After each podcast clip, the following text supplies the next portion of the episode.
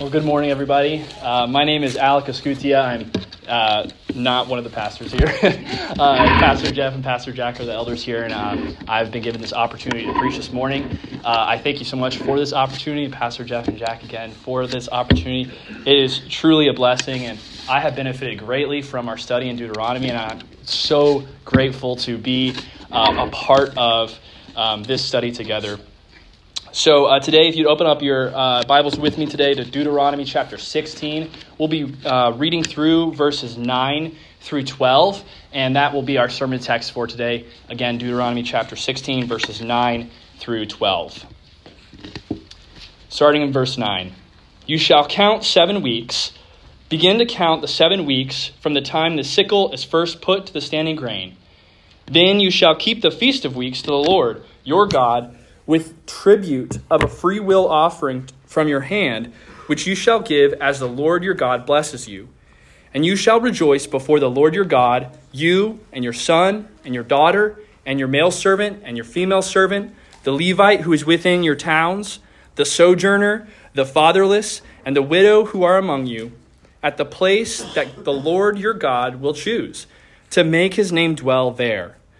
You shall remember that you were a slave in Egypt, and you shall be careful to observe these statutes. Let's pray. Father God, we thank you so much for this day. We thank you for your word. We thank you for this opportunity that we can worship. We thank you for the songs that we sang this morning, Lord, that um, we can acknowledge that even in times of suffering, we can acknowledge that it is well with our soul. We thank you for all that you've given us. We thank you, Father, for sending your Son to die on the cross for sinners, and that, um, as we've seen already in our reading in Acts, Lord, uh, through faith and repentance, uh, the, the promise of the Holy Spirit can be, can be um, given to any, any who repent and believe, Lord. We thank you for that, and we pray that you would guide and direct us in our study, Lord. I pray that you'd keep me from error um, as uh, I'm, I'm, bringing the word, Lord. And we pray that you uh, would move in our midst through your Spirit um, to apply these things to our lives and to conform us to the image of your Son, Jesus Christ. We love you and we pray these things in Jesus' name. Amen. As we get started here, I wanted to ask a quick question What is your favorite holiday and why? Uh, a lot of people, they may like Christmas for the uh, you know, nice cold weather, the snow on the ground, uh, the Christmas dinner. Other people like Thanksgiving because of all of the abundant food and delicious time that we can spend together. Um, and we have all of these different holidays that we celebrate together. But one of the questions that I think we forget um, is the reason for a lot of these holidays. And so, as we're looking at our text this morning, uh, we're looking at another festival or a holiday, and we're going to be discussing the meaning of these things. Um, so, uh, so as we're looking through this this passage today, we're going to be just talking more about that idea of why this feast and and what are we supposed to do with it. So, um, as we are uh, starting our, our passage today, I did want to mention a couple things. So, uh, like uh, Brother Ken mentioned here, um, as I was looking into the Feast of Weeks, as you can see here, as it says, um, you shall count seven weeks. Um, this is called the Feast of Weeks, but uh, interestingly enough, we also see this phrase used as the Feast of Pentecost in the New Testament. And as I was doing my study, I was, I was thinking, what in the world does Pentecost and the Feast of Weeks have in common? They seem to be wildly different names.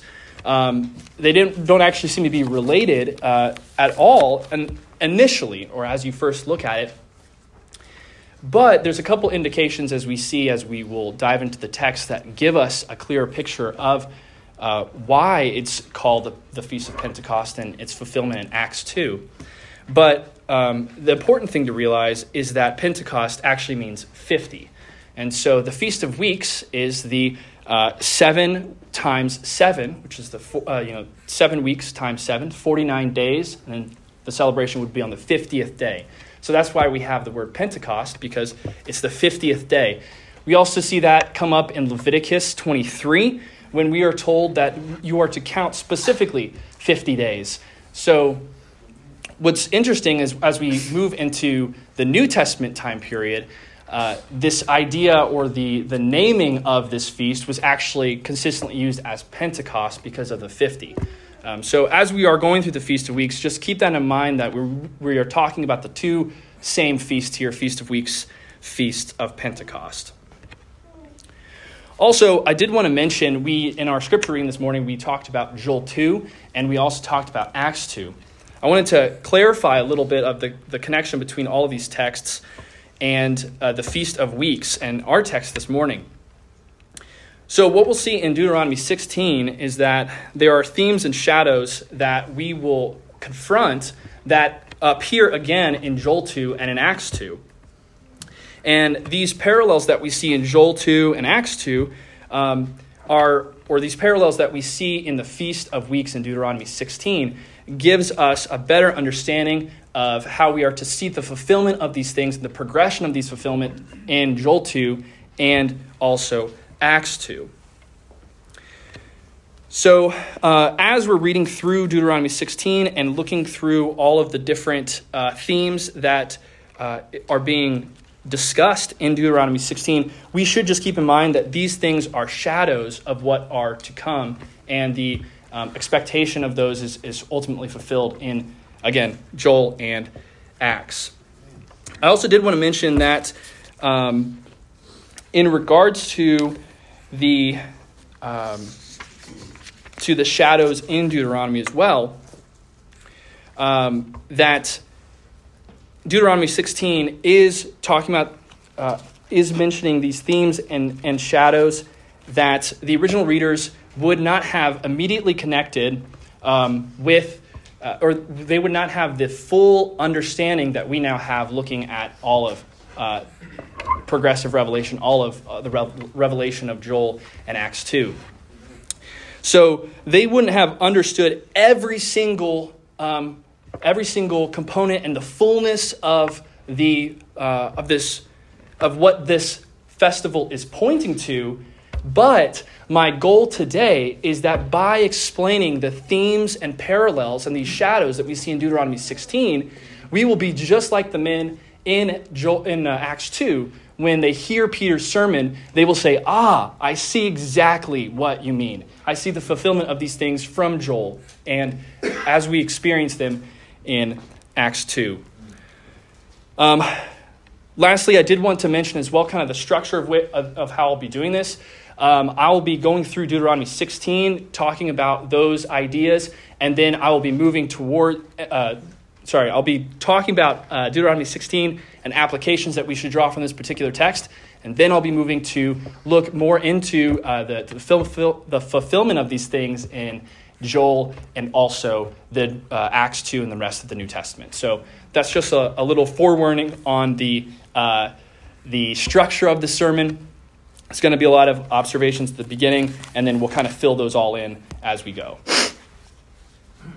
Okay, so the, the main idea I want to communicate here today uh, with all of this is that the Feast of Pentecost, the Feast of Weeks, is fulfilled through the descending of the Holy Spirit that provides true Sabbath rest, true sacrifice, true worship, true freedom, and true obedience.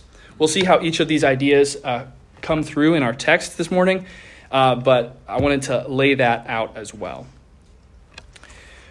Okay, so let's go ahead and turn to our text this morning. Uh, we'll start in verse 9. You shall count seven weeks. Begin to count the seven weeks from the time the sickle is first put to the standing grain. As we read the first verse, we are immediately confronted with a command. In fact, this entire passage is structured with five you shall commands all of which uh, we will address independently. Um, so if you're taking notes, you, you can structure it by these, these five commands. Each of these words is actually a different word in Hebrew, but they're still all imperatives, all commands for God's people. We will see how each of these commands gives us a little bit more information about the celebration of this unique feast. But this first command gives God's people instructions on the timing of the festival. This is to be seven weeks. It's important to understand at this point the context that we find this feast in. This feast is discussed earlier in the Torah in Exodus 34, in where it's called, again, the Feast of Weeks. Uh, it's discussed in Leviticus 23, as we've t- discussed, uh, where it's called the, uh, where it's referred to as 50 days, count 50 days. And in Numbers, we also see uh, it called the Feast of First Fruits. So, interestingly, in this passage, Moses places the command about the Passover and the Feast of Booths or Tabernacles immediately preceding and following this particular feast. But in the other references to this feast and these other passages that I've mentioned, you actually find more commands uh, uh, surrounding the context of this particular feast. So you might have more festivals mentioned or other commands uh, spread out uh, before uh, you see Passover and tabernacles mentioned. However, tabernacles and, and uh, Passover is still in the context, it's just not as immediately present as we see here. So, what is Moses doing here? Well, as our church has discussed in the previous sermons, Moses has given, given us 10 commands, uh, the 10 commandments in Deuteronomy 5, and he is using this next several chapters to explain what these uh, the uh, how to observe these 10 commandments. He's explaining the fullness of these 10 words. Over the last couple of weeks, we have been seeing how Moses is explaining the right observance of the Sabbath. This includes more than just the weekly Sabbath. Um, but also annual feasts and festivals, as we've seen Passover being the um, uh, last week and and the uh, and Jubilee earlier as well. Additionally, the context of our passage today, and, and this feast in particular, is pointing us to a greater fulfillment coming in the future. We will explore this more in, in, a couple of minutes as we continue, but for now, it's important to recognize is that this feast is not an isolated event, um, but is in the context of these two other feasts, Passover and Tabernacles. And we'll be discussing Tabernacles next week as well. As mentioned, the first couple of words in this verse are a command. Moses is communicating to God's people that this is a requirement. This is not a suggestion or a good idea, but it is rather a requirement for God's covenant people.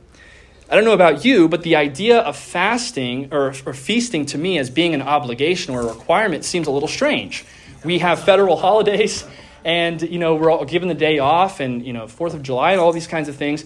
But ultimately, no one's gonna uh, you're not gonna be arrested or anything like that for not observing these holidays. In contrast, God's people are instructed to be a feasting people. This is important because we are a forgetful people. Um, this is clearly seen in how quickly the people of Israel forget the Lord at, after the death uh, uh, of Joshua. In, Josh, in Judges 8, I'm sorry, Judges 2 8 through 10, it says, In Joshua the son of Nun, the servant of the Lord, died at the age of 110 years and they buried him within the boundaries of his, of his inheritance in Timnath Heres, in the hill country of Ephraim, north of the mountain of Gaash. And all that generation also were gathered to their fathers. And there arose another generation after them who did not know the Lord or the work that he had done for Israel. Because there was not an intentional remembering and teaching of God's word, the next generation soon forgot. God has built in systems and structures to remind his people of his goodness and produce a joyous response to prevent this forgetfulness. If the people rightly celebrated the feasts, these feasts, uh, these feasts, they would have been reminded of all that God has done instead of forgetting so quickly. How true of this uh, how true is this of us as well? In our context, these structures come in the form of our weekly gathering, preaching, the singing of songs, and the ordinances of baptism and the Lord's Supper. And let us continue to walk in these reminders and these structures so that we do not continue to forget the Lord as well. As we look at the context of this feast, we will notice, however, that in the Old Testament there were many feasts and festivals designed for the same purpose of remembering the Lord. But as we have noted above, God has already provided two other feasts in the context of Sabbath rest. We've already talked about Passover uh, last week, and we also will be talking about tabernacles next week. So, why is it that God would add another feast or add this feast here? Um, I mean, do you think, as you look at Passover being such a significant event and tabernacles as well, uh, wouldn't these feasts be enough? Why is it that we need another, or that Israel is given another feast? Well, let's look at the verse uh, some more, and we'll see kind of this idea playing out. So, why this feast? Well, the timing of this, this feast is absolutely critical. First, it is to be seven weeks after harvest begins. And we see that when it says that it shall be the time the sickle is first put to the standing grain. Um, the feast right before this is to happen in the month of Abib. This is the Passover, and, and you can find that in earlier in chapter 16, which is the beginning of harvest. So we have two feasts that happen to be before and after harvest. One of the important ideas to draw from this is that God has so ordered the feasts to reflect um, uh, to reflect the seasons and draw his people into worship. At the beginning of the harvest, they are to celebrate the Passover, and at the end of harvest, they were to enjoy the fruit of their hard labor in worship of the Lord. Again, God designed structures in the calendar to remind his people of their dependence and love for him. God has provided for them bountifully in the wilderness through the manna and the quail, but now they will experience the promised land, which is bountiful and, and flowing with milk and honey, and God's, uh, God will now provide for them through their agriculture and through the produce of their hands.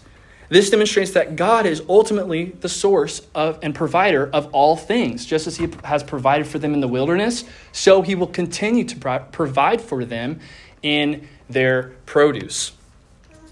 But this is also instructive for us. As we consider all that God has, has given to us, uh, given and provided to us, living in a society where food is, is uh, is plentiful, and this may be a little easier to forget, but it still remains that all we have is from the Lord. And He has and will provide for us. Even in times of scarcity, God will provide. Yet it is important to keep in mind that sometimes the Lord provides um, in ways that we do not expect. This is not a guarantee that Christians will not starve, Rather, this is showing us that God provides, and what we ultimately need provided is salvation and knowledge of Him. Even this is a gift from God, um, this salvation. And so we should not worry about what we eat or what we drink, but rather we should trust our Father. And um, as we've even sang here this morning, uh, in all circumstances, we should be able to say, It is well with our soul. Another reason why the timing of this festival is so important is in Jewish tradition, they actually associated this feast with the giving of the Mosaic law as well. Notice again how the storyline of Scripture is being played out here in the seasons. Israel is freed from Egypt, which is Passover, the beginning of harvest, and then they are blessed by the Lord with the provision of the law, the Feast of Weeks, and the end of harvest.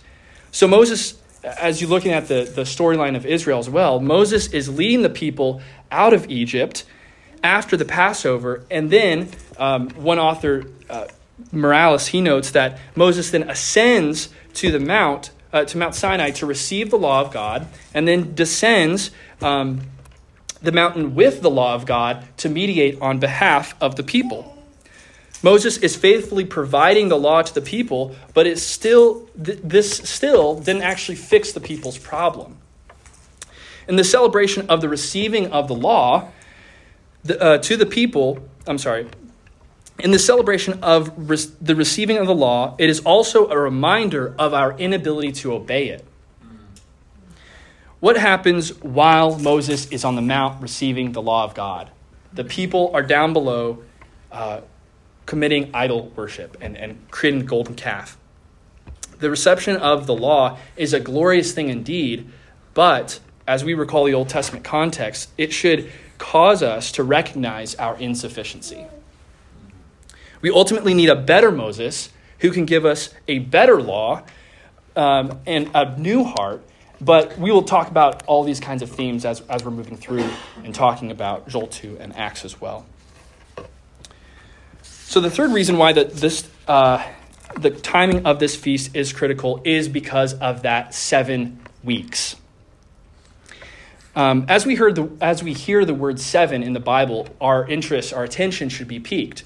As we know, uh, the Bible uses this number in particular as a number of perfection and creation. We see that in the creation of the world in, in uh, seven days. Uh, but as we have seen in the last couple of weeks, the Passover is to be celebrated on the seventh day as well. So again, uh, this the seventh day coming up in the year of Jubilee being the celebration after the 49th year. This Feast of Weeks is recalling the perfect Sabbath rest by multiplying the seven weeks by seven, equaling the 49 as we've discussed, and adding plus one, which is the uh, also pointing to the new creation. It's a little similar to how Christ was uh, resurrected on the eighth day, starting a new week, and again, why we, we also celebrate on the Lord's Day, bringing in this new creation. Additionally, as we look at the number 50 in particular, um, it's really fascinating because this number is associated with the temple fur- tabernacle furnishing, furnishings in Exodus 26, the tabernacle complex in Exodus, sorry, Exodus 27, and the temple complex later on in Ezekiel 40. So the ideas of temple, as we saw in these other passages, and the idea of garden is being connected in these concepts. Not only are there many parallels between the actual words used of the garden and the temple, and uh, we, you can see that in, in uh, Thomas Schreiner makes a really good case in that in his uh, biblical theology.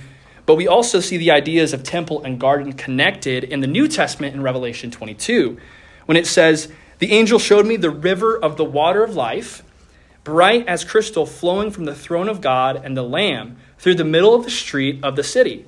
Also, on either side of the river, the tree of life with its 12 kinds of fruit, yielding its fruit each month. The leaves of the tree were for the healing of the nations. No longer will, where, will there be anything accursed, but the throne of God and the Lamb will be in it and his servants will worship him. So, in this perfect Sabbath rest that it's referring to, we actually find this, the ideas of new creation in the garden and the dwelling place of God, which is the temple. We're going to see all of these themes develop more as we go, but we want to notice all of these threads here that are being um, that are being closely woven already. So, though the Feast of Weeks is a shadow of these things, we can see some clear themes already pointing us to Christ. Now that we understand the timing of this event, let's go ahead and move on to the next command, which explains more about the context of how we should, uh, how we should celebrate. So, verse 10 Then you shall keep the Feast of Weeks to the Lord your God with the, trib- with the tribute of a free will offering from your hand, which you shall give as the Lord your God blesses you. The second command is the second you shall is a command of how God's people are to celebrate the Feast of Weeks. Notice again that there, there is a command here, you shall. As we have mentioned earlier, this is not an option. Second, uh, Moses also commands that the feast is to be celebrated to the Lord your God. This is clearly personal and relational wording. And uh, as the Lord has said in, in Deuteronomy 7 earlier, that he did not choose Israel based on their own merit, but rather because of his own divine love. He is a personal God that provides for his people, as we see in the celebration of this feast, that he's provided the harvest. And he also blesses his people, as we shall see in the end of verse, uh, verse 10. uh, but what's important to realize too is also how is it that this personal relationship is revealed to us? Well, in the context of, of Deuteronomy, it's the giving of the law as well. In Deuteronomy 4 5 through 8, it says, See, I have taught you statutes and rules. This is Moses speaking. Uh, See, I have taught you statutes and rules as the Lord my God commanded me, that you should do them in the land that you are entering, to take possession of it. Keep them and do them, for that, that will be your wisdom and your understanding in the sight of the peoples, who, when they hear all these statutes, will say, Surely this great nation is wise and understanding people. For what great nation is there that has a God so near to it that, than the, as the Lord our God is to us, wherever we call upon him? And what great nation is there that has statutes and rules so righteous as all this law that I set before you today? This cl- passage clearly illustrates that, that knowledge of God is through his word. And as we study his word, we grow closer in our personal relationship with him. Excuse me. Um, as we continue here, uh, he also says that the people are to give a tribute of a free will offering. So, a free will offering is an offering given freely or voluntarily without compulsion. So, as we look at this, how is it that you are to give a tribute, which is what is due to God, as a free will offering, which is uh, uh voluntary? Well, I think the, the uh, way to understand this the best is to understand that ultimately everything is due Him. Everything is for God's glory. But the amount and the size of the gift is dependent, is based on the desire of one's heart. In other places, we see strict guidelines for what sacrifices were to be given. You see that in Leviticus chapter 1. But here at the end of harvest, God commands his people to give out of the overflow of their hearts. God's people are to determine their gifts out of their love for God. We see similar ideas appear in the year of Jubilee, where the Lord commands owners of slaves to furnish them liberally, to give to them free, uh, liberally as, as they're uh, freed from slavery, and also in the Feast of Tabernacles as well. In verse uh, 17, it says, Every man shall give as he is able, according to the blessing of the Lord your God that he has given you. We see um, so, uh, this section demonstrates that God wants his people to give out of their own desire and love for him, recognizing that all we have is his. In our context, this means that our monetary offerings and uh, should be a joyful response to God's goodness. Our worship and praise should be a joyful response to all that He has done. We will talk more about all of these ideas some more, but we want to keep this in mind as well. We must understand that all we have is from the Lord, and therefore we are grateful to give it back to Him. We see this clearly in the story of the widow's mite as well in Mark 12. It's not truly about the amount that she gave or that we give, but about our heart and our disposition towards God. This flows nicely into the next idea, which is that we shall, uh, we shall, it says, uh, then you shall keep the feast of weeks to the Lord your God with the tribute of a freewill offering from your hand, which you shall give as the Lord your God blesses you. Again, this demonstrates that it is according to what each person has, which will vary from person to person, of course, and it will be from God as a blessing. Think about this with me for a second. God is blessing us that we would also bless his name. The phrase uh, tribute of a free will offering is making much more sense to us now. God is, has blessed his people that we would glorify him. But as we talked about in the number seven should, should spark our attention, so should this word blessing. This is loaded language. This is the same word used in the garden in uh, Genesis 1:21 where God uh, blesses Adam and Eve, and also the Abrahamic blessing where he, he provides uh, in Genesis 12. The people are about to enter into this good land and inherit the blessing of uh, these promises. They have received the blessing of provision in the wilderness, and they have received the blessing of the word of God at Sinai but, um, oh, and they will also see the blessing of the coming Messiah who will bless all of the nations. So we have seen that this command is concerned uh, that this command is concerned with how the feast of weeks is to be celebrated and the object of our celebration, namely God Himself. But as we continue, we are given even more instructions about the celebration of this feast. Let's turn to verse 11.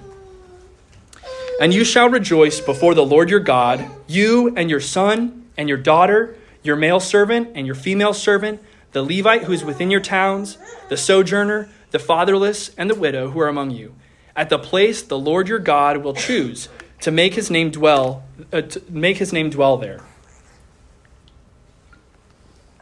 This next section is a little, little bit more concerned about who is supposed to be doing this celebration.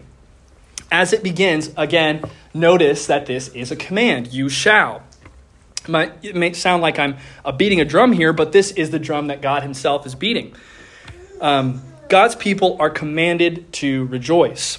This is instructive here um, for us, even as it demonstrates that even when we don't feel like it, we are commanded to rejoice. We are commanded to celebrate. I'm sure that we've all had times where we come to Sunday morning and don't feel um, like we are ready to worship.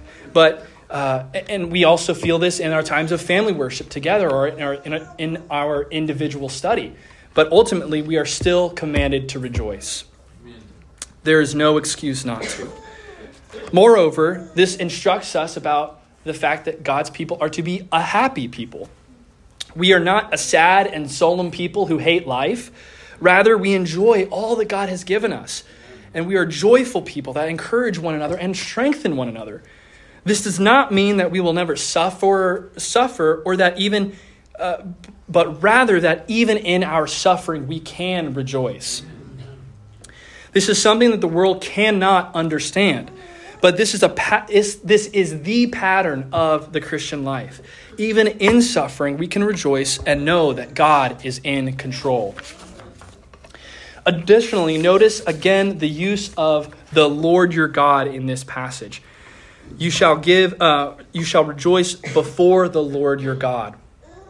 This Feast of Weeks is not merely a celebration for celebration's sake, but rather a time to worship God.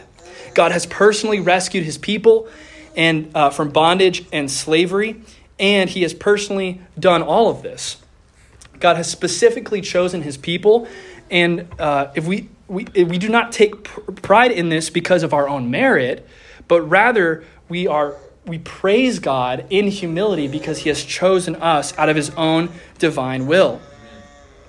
That he would consider us, even sinners, um, as objects of his affection. It is only because of his glory that he has chosen us, and he is worthy of all praise and glory that we can return. So, next, who are the par- parties involved in the celebration? You and your son and your daughter, your male servant and your female servant, the Levite who is within your towns, the sojourner, the fatherless, and the widow who are among you, at the place the Lord your God will choose to make his name dwell there.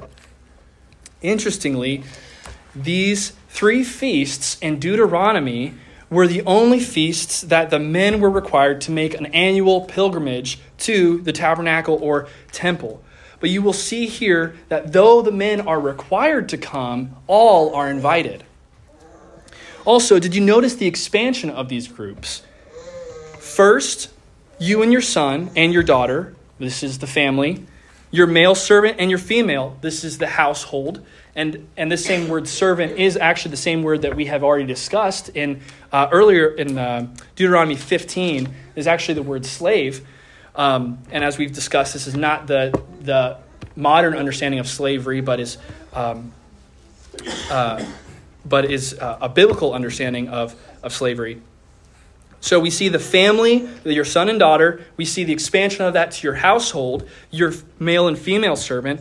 And also, um, we see that in the expansion to the Levite who's within your town, the sojourner, the fatherless, and the widow who are among you. This would be your town broadly and also the outcast. As you know, the Levites themselves did not have any inheritance in the land, so they received their provision from the sacrifices that the people gave to them.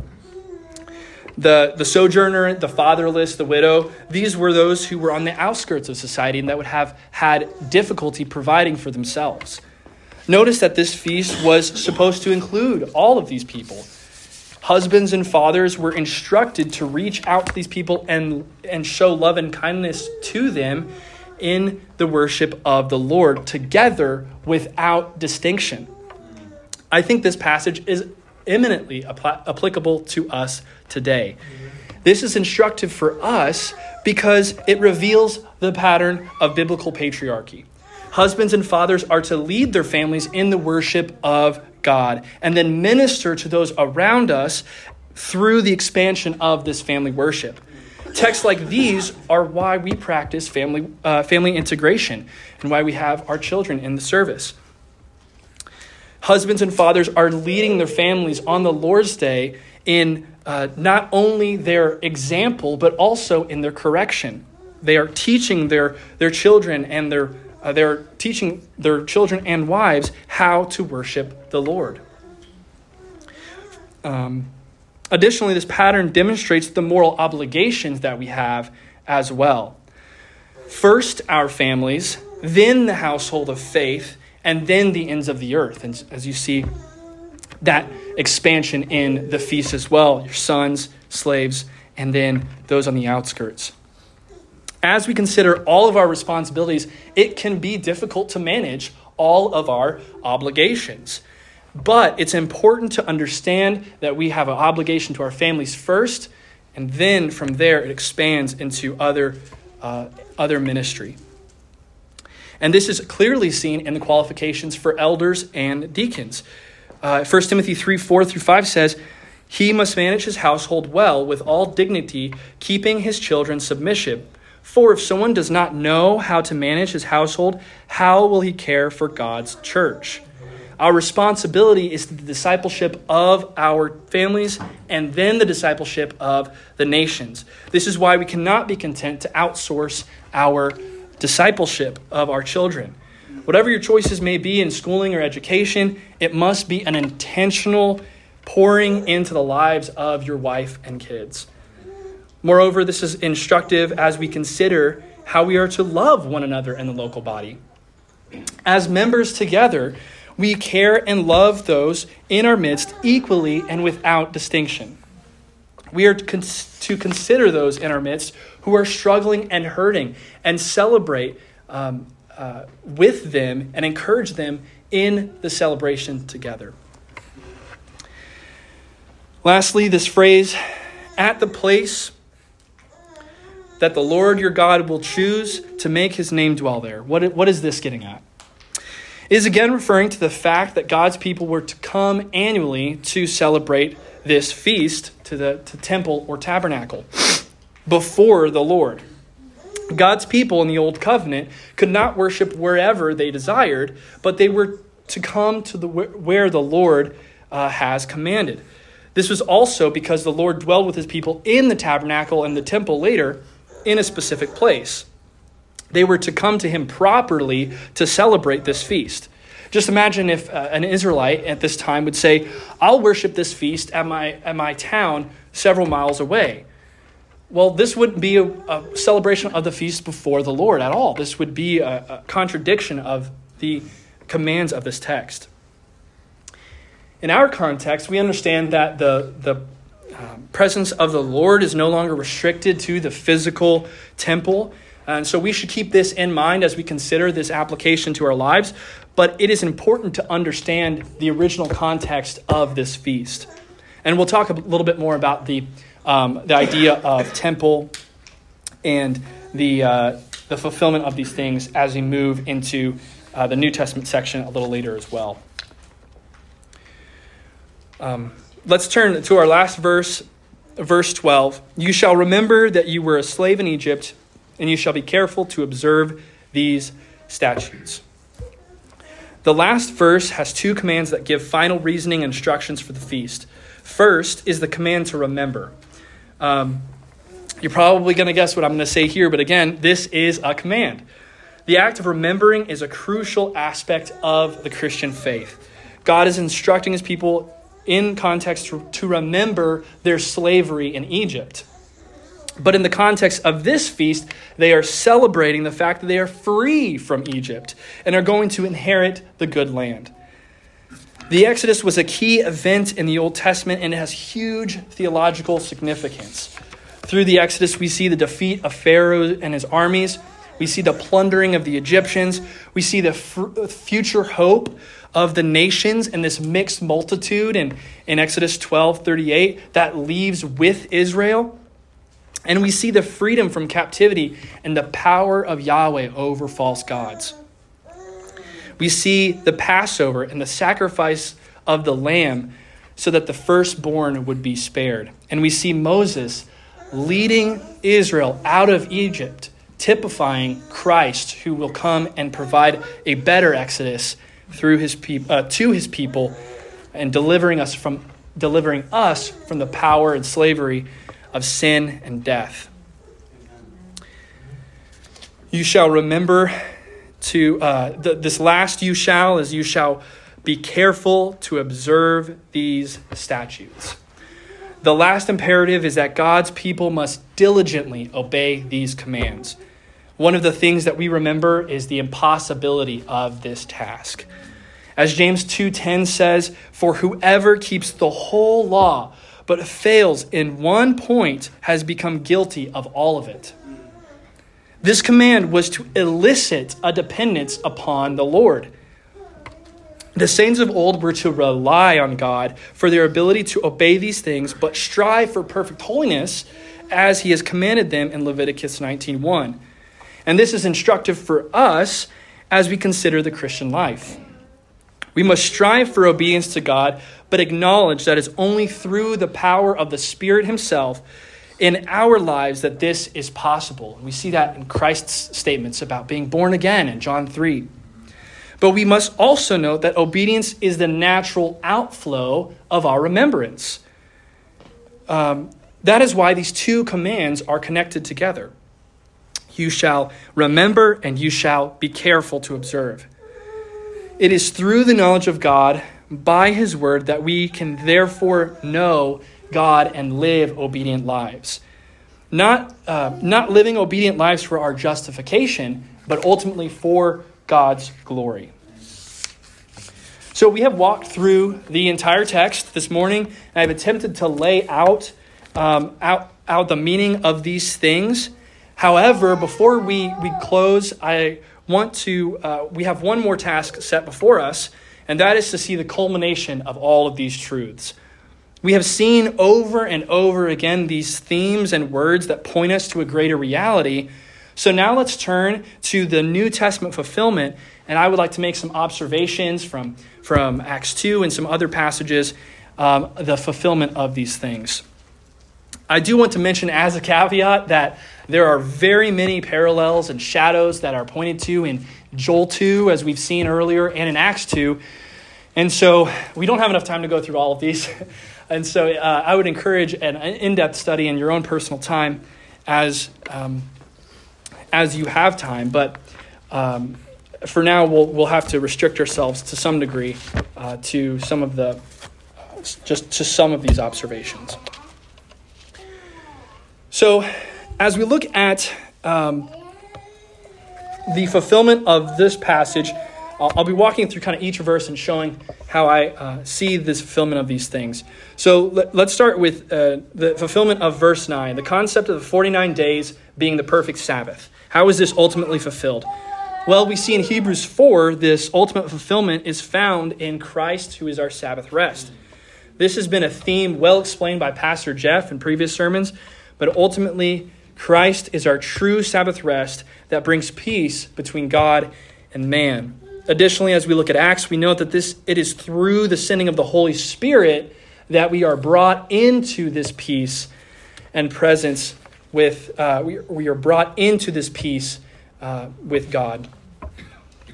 Notice as well as we as we look at Acts, uh, Acts two one says, "When the day of Pentecost arrived, they were all together in one place." Um, Patrick Schreiner, in his commentary, talks about the fact that this word arrived could also be rendered fulfilled. So when the day of Pentecost was fulfilled, they were all together in one place. Pastor Jack helpfully pointed uh, out yesterday uh, in our sermon prep that the apostles, or the disciples rather, had waited the 50 days after Christ was, um, was crucified and rose for this arrival of Pentecost. We see this idea of the 50 days again. Pentecost is that 50 day celebration, and that's exactly how long the disciples waited for the Spirit to come. The Feast of Weeks is, is also called, as we've noted earlier, the Feast of First Fruits in Numbers. And of course, this points us to Christ, who is the first fruit of our salvation. 1 Corinthians 15 20 says, But in, Christ, in fact, Christ has been raised from the dead, the first fruits of those who have fallen asleep. Additionally, as Pastor Jeff has pointed out yesterday in, in sermon prep, um, the, the feast of the celebration of this feast of harvest um, is even indicating that we are the harvest of the Lord Himself. And we see that in Christ talking about the, the harvest is plentiful in, in Matthew 9. The redemptive storyline that the calendar of the feast illustrates is also pointing us to the life and ministry of Christ. The Passover is the slain Messiah, Pentecost is the sending of the Spirit, and tabernacles as we shall see uh, more next week, is Christ as the true tabernacle dwelling with his body, the church. Um, but notice the language in Acts t- uh, chapter 2, verses 24 and 20 uh, and 33. 24 says, God raised him up, speaking of Christ, loosing the pangs of death, because it was not possible for him to be held by it.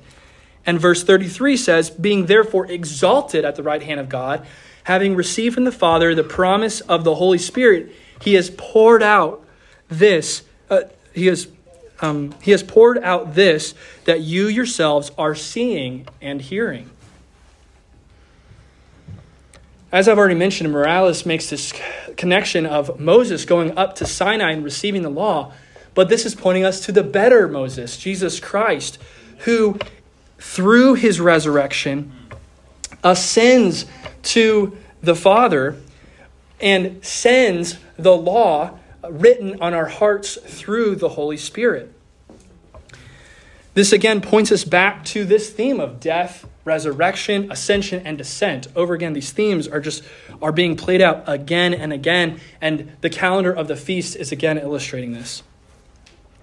Verse 10, as we look at the free will offering that we discussed. We look at Acts 2:45 where it says, "And they were selling their possessions and belongings and distributing the proceeds to all as any had need." You can see here that the the uh, Christians in in Acts as they were um, in their joyful response to all that God has given, they were freely giving to one another. We see that this is a pattern fulfilled in Acts as well. And we also see the free will offering being fulfilled in the fact that our lives are sacri- living sacrifices to God Himself in Romans 2, uh, 12. What is the blessing that God gives to His people? Well, this is ultimately, as we've talked, through His Son who came into the world, being fully God and fully man, born of the Virgin Mary, was crucified, was buried, rose again, ascended to heaven, and sent the Holy Spirit. This blessing is not ultimately found in land in this life, but rather in the person of Christ and his eternal kingdom. Amen. The observations about God being personal is even more fully realized in the sending of his Son, who became fully man, and the sending of his Spirit, who now dwells with us personally. And this is also fulfillment of what we see in Jeremiah 31 of, of us getting new hearts um, by, the, by the Spirit, by, um, through the sending of the Spirit. You shall rejoice. Um, we are now able to truly cry out in our spirit, um, as in Romans 8:15 says, "The spirit you received does not make you slaves, so that you live in fear again. Rather, the spirit you received brought about your adoption to sonship, and by him we cry, Abba, Father." We have the ability to truly rejoice in light of the coming of the Holy Spirit. The rejoicing of the Feast of Weeks is also picturing the rejoicing we see in Joel 2 21 and 22, where, we, as we read earlier, it says, Fear not, O land, be glad and rejoice, for the Lord has done great things. Fear not, you beasts of the field, for the pastures of the wilderness are green.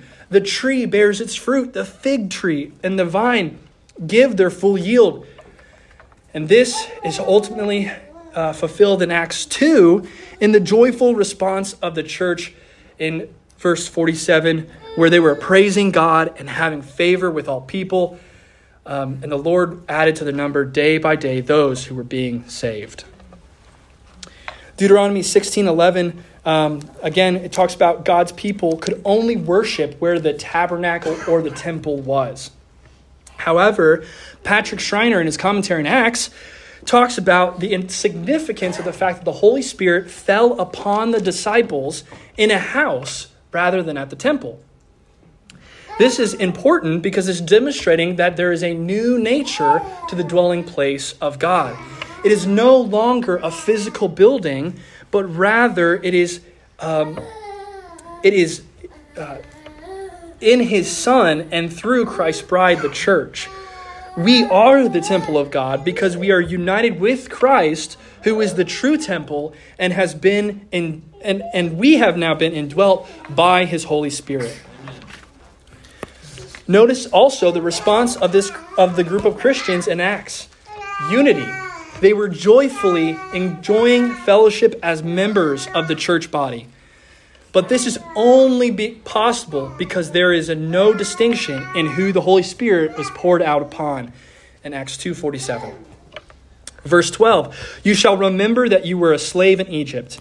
Ultimately is fulfilled in Christ as the Passover lamb who was the, who is the true tabernacle, the better Moses that provides a better Exodus. We have we only have freedom because we are in Christ. Uh, Matt and I were just talking about this the other day, but the world thinks that we can have freedom by throwing off God's design. But in reality, we can only find freedom in submission and unity to Christ, uh, to, our, to our Lord and Savior Jesus Christ. This last command to care, be careful to observe the things, uh, all that God has commanded us, is fulfilled in Christ's perfect righteousness as we see in 1 Corinthians 1. Moreover, Christ does not leave us there, but rather uh, makes us a new creation, as we see in Romans 6. And through his Holy Spirit, we have the word written on our hearts, so that obedience to God is possible. This idea of carefully obeying the statutes is pointing us to the true heart response that leads to obedience. Um, look at, at, at so we, when we looked at Joel earlier, verses 12 through 13 says, Yet even now, declares the Lord, return to me with all your heart, with fasting, with weeping, with warning, and rend your hearts, not your garments. Return to the Lord your God, for he is gracious and merciful, slow to anger, and abounding in steadfast love, and he relents over disaster. This response is similar to the response of the crowd at Pentecost in Acts 2 37 and 38 in response to Peter's sermon. Now they were all, uh, now when they heard this, they were all cut to the heart. And Peter said to the rest of the apostles, uh, and, and, and uh, sorry, and as they heard this, they were cut to the heart. And um, Peter said to the rest of the apostles, uh, and, sorry, let me find this place, find my place here. Um, verse 37 of, of Acts 2. Now, when they heard this, they were cut to the heart and said to Peter and the rest of the apostles, Brothers, what shall we do? And Peter said to them, Repent and be baptized, every one of you, in the name of Jesus Christ, for the forgiveness of your sins, and you will receive the gift of the Holy Spirit. Joel 2 is ultimately talking about the need to have our hearts broken so that we can repent. And this is exactly what happens in Acts. Their hearts were cut in conviction, and then they obey Peter's command to repent and believe. So, as we've outlined here, we went through a lot of content this morning. Uh, and uh, I, I, appreciate um, you all uh, bearing with me as I try to outline all of these things. But again, I just want to reiterate in conclusion here that the, the Feast of Pentecost and the Feast of Weeks is ultimately fulfilled through the descending of the Holy Spirit that provides true Sabbath rest, true sacrifice, true worship, true freedom, and true obedience. We can see these types and shadows pointed to us in this context in Deuteronomy, and we can see the fulfillment of these things in, uh, in Acts 2 with the outpouring of the Holy Spirit. Let's pray. Father God, we thank you so much for this time. We thank you, Lord, for sending your Spirit to come and dwell in our hearts. We thank you for giving us new hearts. For those who repent and believe in you, that we can have new hearts and, and obey you, Lord. Um, we thank you for the righteousness of your Son, who lived a perfect, sinful life, and that through his death, burial, and resurrection, all those who repent and believe can receive his perfect obedience and be regarded as righteous in your sight. We pray, Lord, that we would live by the Spirit, that we would understand all these things, that we would continually repent, Lord. And we do pray, Lord, that if there is anyone here that does not yet know you, has not yet repented, has not yet received your Spirit, that they would repent, they would acknowledge their sin before you, that they would rend their hearts, and that they would come to see the truth of the gospel and, and the beauty and the blessing of the Holy Spirit, the promise of the Holy Spirit. We love you, and we thank you for all that you've given us. We pray these things in Jesus' name. Amen. Tony?